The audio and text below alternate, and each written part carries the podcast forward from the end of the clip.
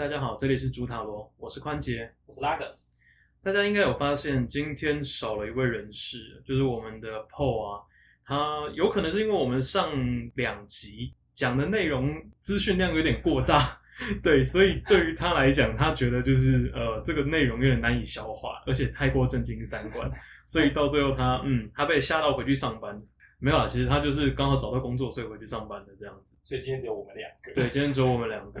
那我们今天要聊的内容呢，也稍微比较身心灵一点点，或者说就是跟我们在做的东西会比较有关系。就是我们自己在包含像是算塔罗牌啊，或者是呃像拉格斯也有在卖那个精油蜡烛，嗯，这类的东西的话，其实我们很容易会被大家问到说，我们平常会接触到的，除了塔罗牌，除了一些牌卡，再来就是像水晶啊，或者是一些吊饰，或者是坠子之类的东西。总而言之，这类东西会放在身上，它到底需不需要做净化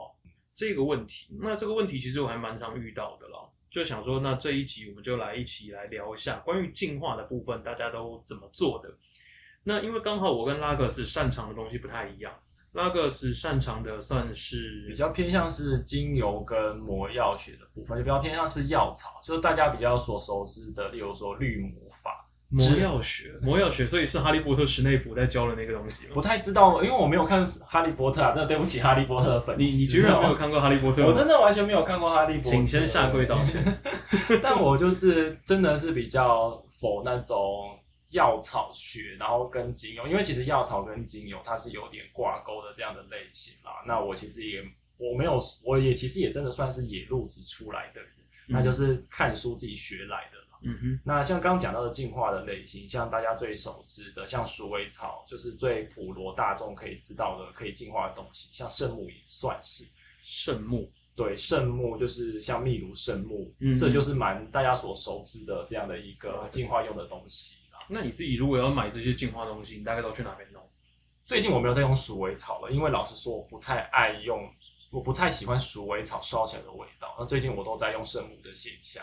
圣木的现象，那自己本身精油也有在用啦，可是精油其实最近用的会比较少。最近我比较走佛系类型的，都会烧圣木。因为因为是这样子，我自己在用的时候，我也是第一次。刚刚跟你聊的时候，我才知道说，哎，原来精油也可以拿来净化。嗯，因为我们确实自己在用的时候，很少用到这个东西。对啊，因为精油其实大家真的蛮。少见的，就在于是说，精油像鼠尾草，它也可以作为精油。可是大家可能不知道，在于是说，哎，乳香它也可以作为净化用的精油，或是橙花也可以用净化用的精油。橙花哪个橙？橙，甜橙的橙，橙子的橙，哦，就是木字旁那个橙。OK，那花就是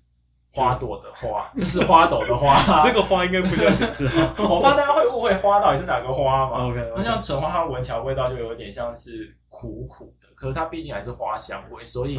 大部分人不太会喜欢它的味道，可是我自己就有就有用过，我觉得哎还不错啊。高应该是说成熟女会喜欢啊，不能讲高龄，差点讲错。你已经轻熟女，轻熟女会喜欢的味道啊。讲话要注意一点，我们这边至少有一半是女生听众。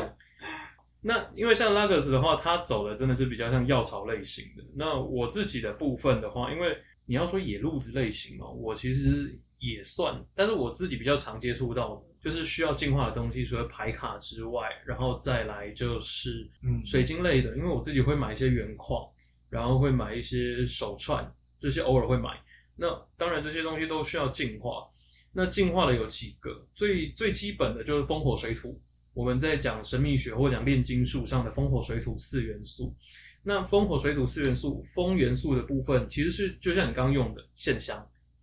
一般的线香、檀香或什么的香其实都可以，但是呃，你如果真的想要用像你说的圣木的线香啊，或者是已经具备有那个，例如说也有人用鼠尾草线香，嗯，那它本身就是净化的工具，然后又是线香的这种形式，那没有问题。风元素的话是这个，那火元素的话其实最简单就是蜡烛，你有一个火的能量，就是我们常讲的过火或过炉。它这个就可顺时针香炉香炉转三圈这种，哎，对对对，哎，但是我昨天听到一件事情哦，你知道天宫炉不能拿来过炉吗？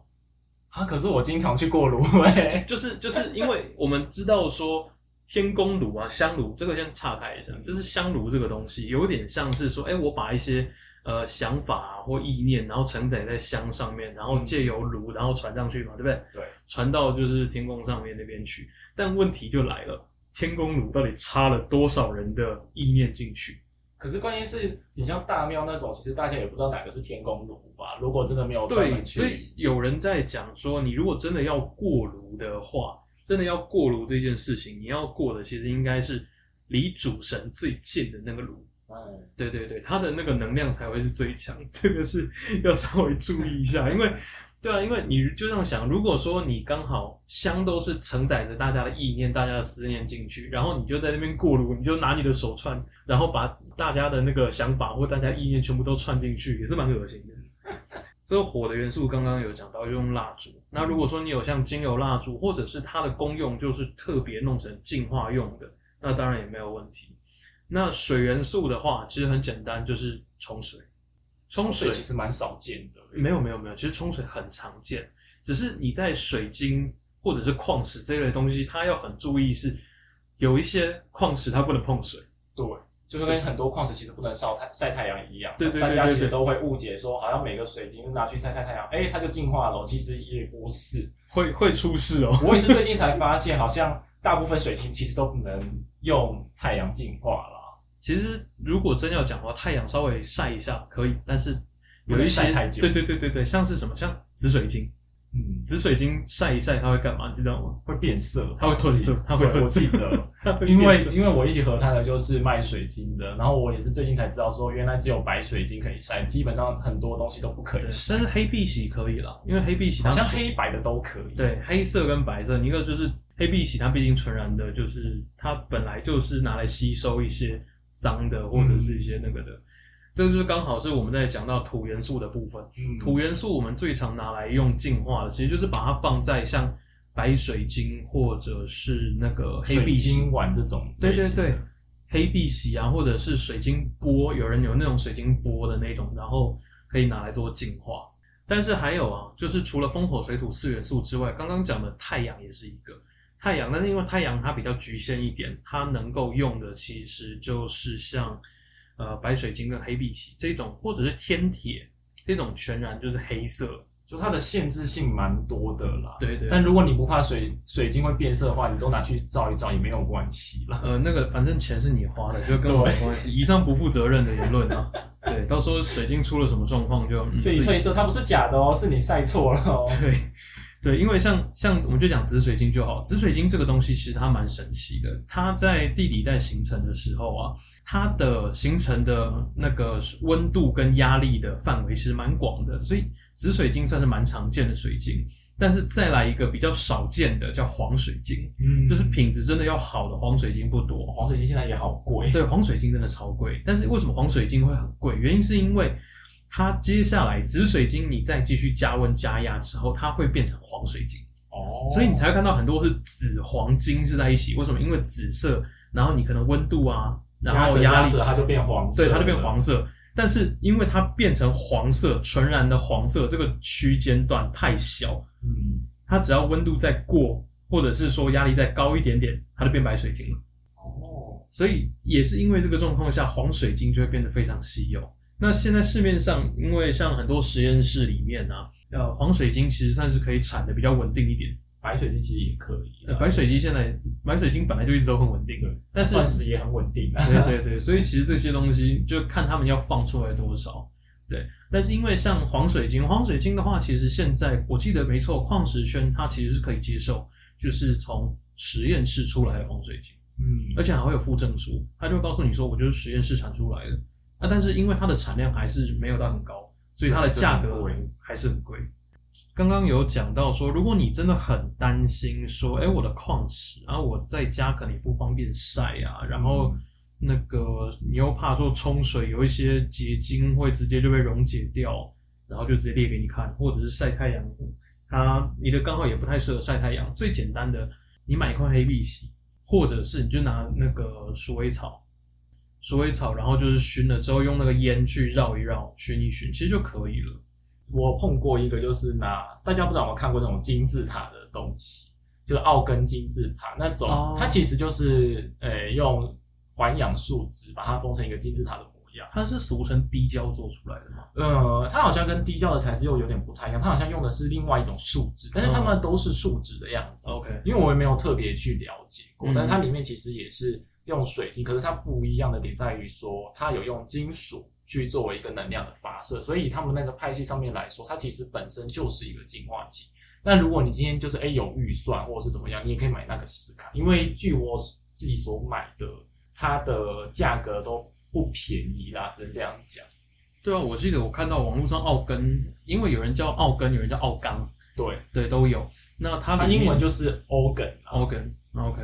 对，所以它里面的话，因为它除了像刚刚讲的金属之外，它有时候会放一些像矿石啊，就是一些天然的材质进去。矿石、水晶，然后就会，那你可以看到说市面上面有很多那种一团塞的，那那种我就比较不推荐，可能它能量比较混杂，啊会推荐大家买那种比较有层次或是有设计过的，它的能量可能会比较纯粹一点点，那它的价格就不便宜啦，因为我买过。你买过，那你自己看到的价格，你觉得比较合理，或者是差不多的价格是落在哪个范围？如果是例如说六乘六的那种金字塔，差不多，我那时候买的是两千出头左右。两千出，因为那一个基本上都要做七天到十四天，差不多，我知道啊差不多。那如果你要再更大一点的话，那可能就三三六八零左右了。我通常在帮别人工商哎、可是我没关系，你也没有讲是哪一个。对啊，因为因为基本上台北我知道的，应该大家如果有看过类似，应该就是那两三家，应该我都知道了。因为我室友跟我已经买了六七颗左右，嗯它是真的非常好看。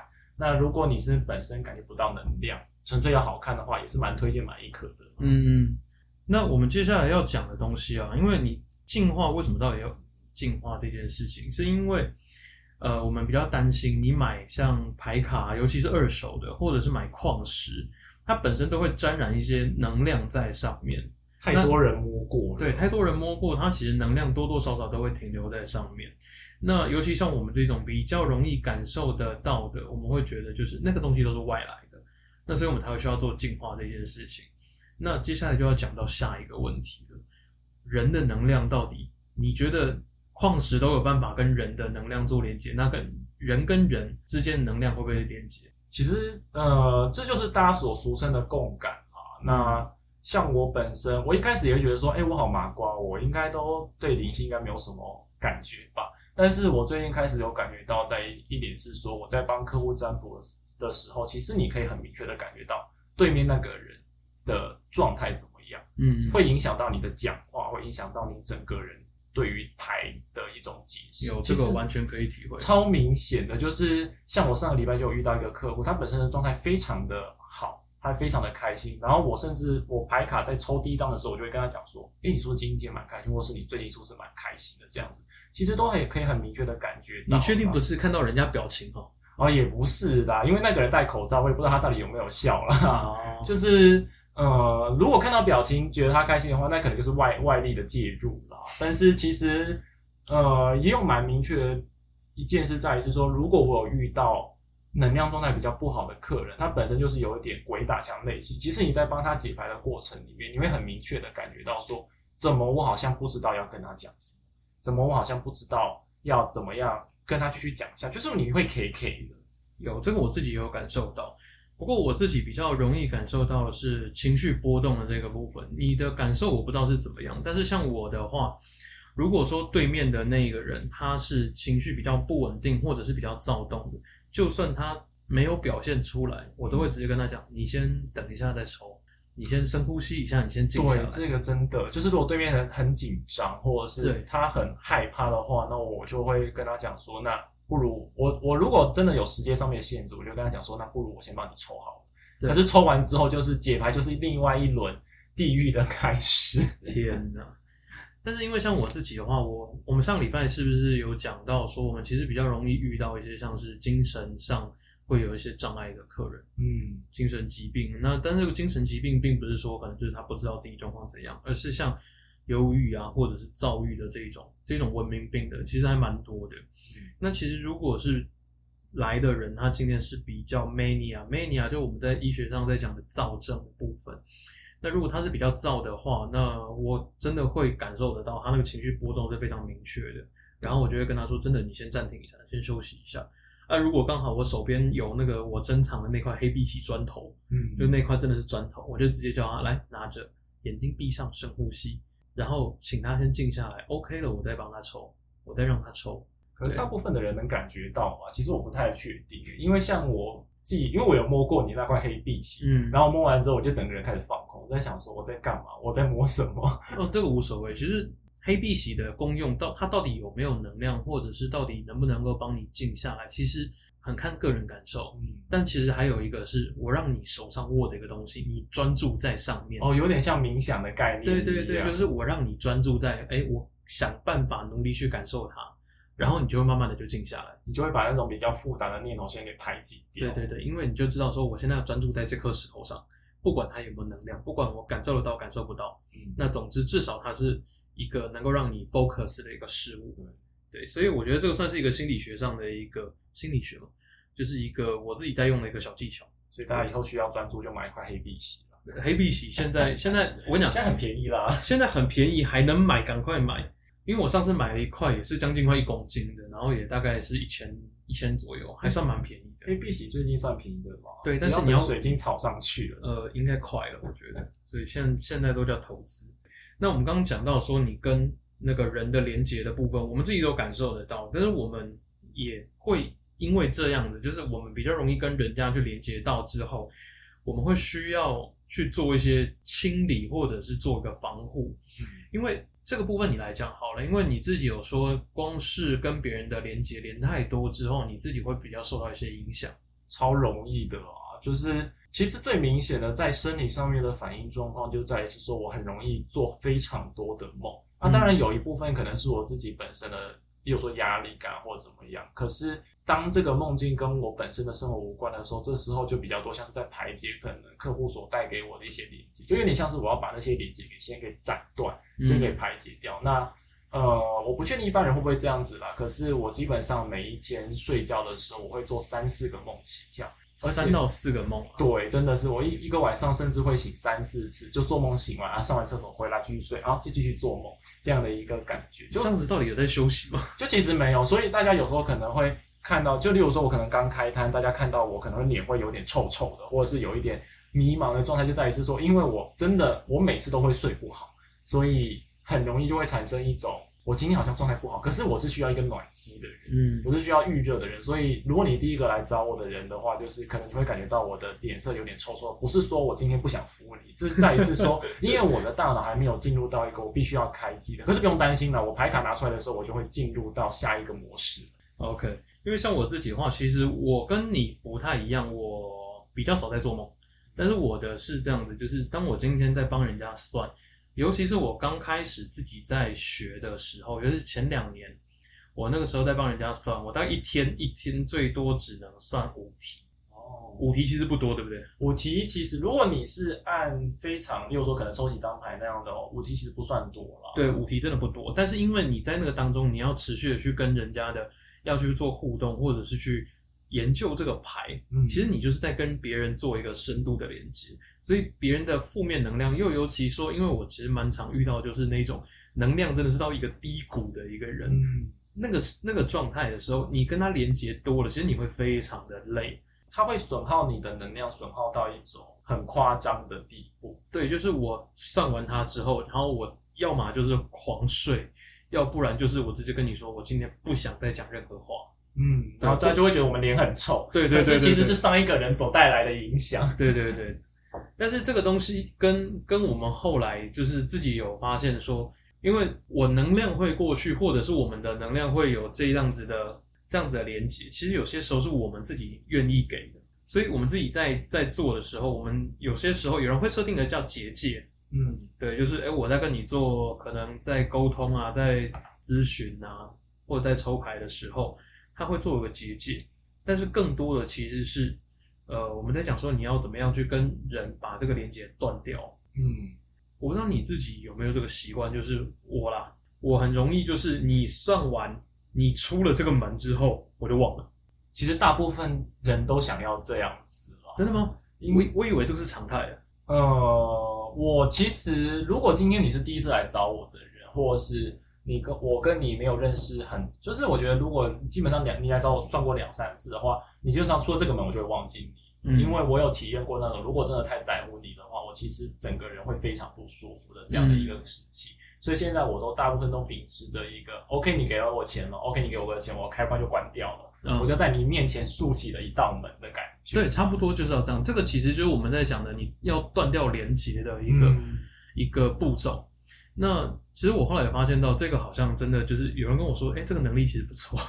对就是就是我出去之后，很多人就是哎、会有那种顾客回馈什么的。那你会发现，为什么我的粉砖其实很少在洗？因为很多时候他回来密我说，哎、你上次帮我算的那个好准。我第一次第一想个说什么？对对对，我第一时间回的真的就是一个字叫哈。然后他就说上次你帮我算的那个那个那个，然后我就想说你谁？真的？那我可能好一点。我还记得人，但是我不记得他问了什么。可是我我应该是说，我就算记得人，就是例如例如说他会来我摊位上，对然后我就会说哦你有来过对不对？然后但是我会不知道他算过什么。对，都会这样子。这个其实就是我们待会呃，我们刚刚要一直在提到的东西，就是如果你一直在惦记着某一个人，或者是持续的再去思考他的一些事情，其实你就是一直在维持着你跟他的连接，你的能量其实会一直被耗损。对，对，但这也是我一开始时候没有人教的时候会遇到的一个问题。我前几年真的就是非常容易累，然后一天算不到几题。嗯，然后我后来才知道说，原来是因为我会把大家的事情都一直记在心上，然后还会事后还会去关心，哎啊，你最近过得还好吗？哦，那你真的很大爱。那我我那个过程其实很快，因为后面其实大家会觉得我很冷漠，就是我朋友或者是我一些客户会觉得说，哎，我怎么突然间就算完之后，然后就突然间好像事不关己。然后我后来发现，这其实是一个天赋来的，就是你有点像麒麟王的感觉。后面有人这样跟我举例，就是嗯你需要下棋的时候，后面就有一个人帮你开始下棋。左威跑出来了，对，然后完蛋！等一下，麒麟王这个东西已经不是没有已经类似是我们这个年代的，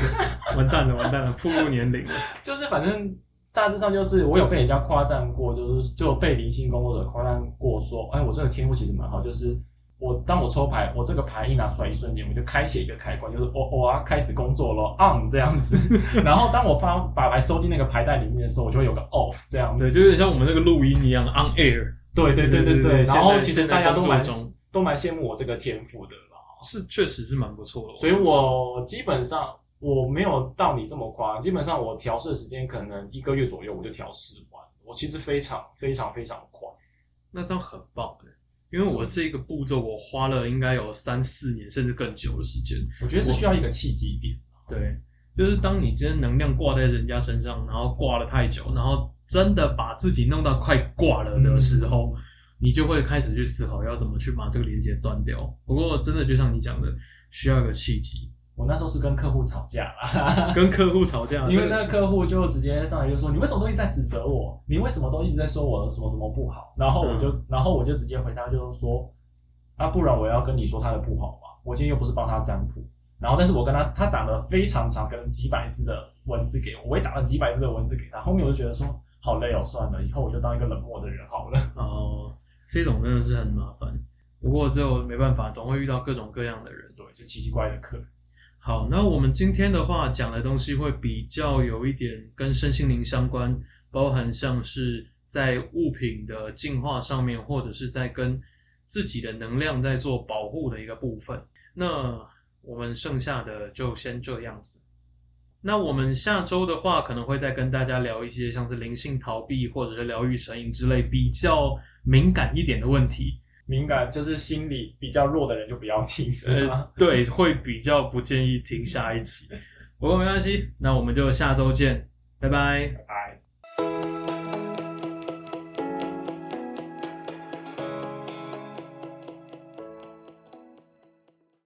大家好，欢迎来到本周的神谕卡祝福环节。本周的时间是从六月十二号到礼拜天六月十八号为止。这一次不抽神谕卡，但我们抽的会是卢恩符文的祝福卡。在本周所抽到的符文祝福为飞狐，也是许多人在卢恩符文当中非常喜欢的一个符文，因为它代表着不请自来，甚至是从天而降的财富，或者是任何的资源与人脉。这张牌的话，告诉你的是，本周将迎来丰盛的一周，不管是钱财还是人脉，或者是有形或无形的资源，都将在本周获得极大的成功。然而，要非常注意的是，在飞狐当中，由于它是不请自来的，而我们也知道，免费的东西其实是最贵的，所以要非常非常的小心，因为在本周不请自来的这一些东西，都有可能会在当中暗藏着一些玄机，有可能会有一些附带的条件，甚至是暗藏的危机，所以需要非常非常的注意，才能够避免在这当中受到一些意外的伤害。那本周的神谕卡祝福就到此为止。那我们下一周见喽，拜拜。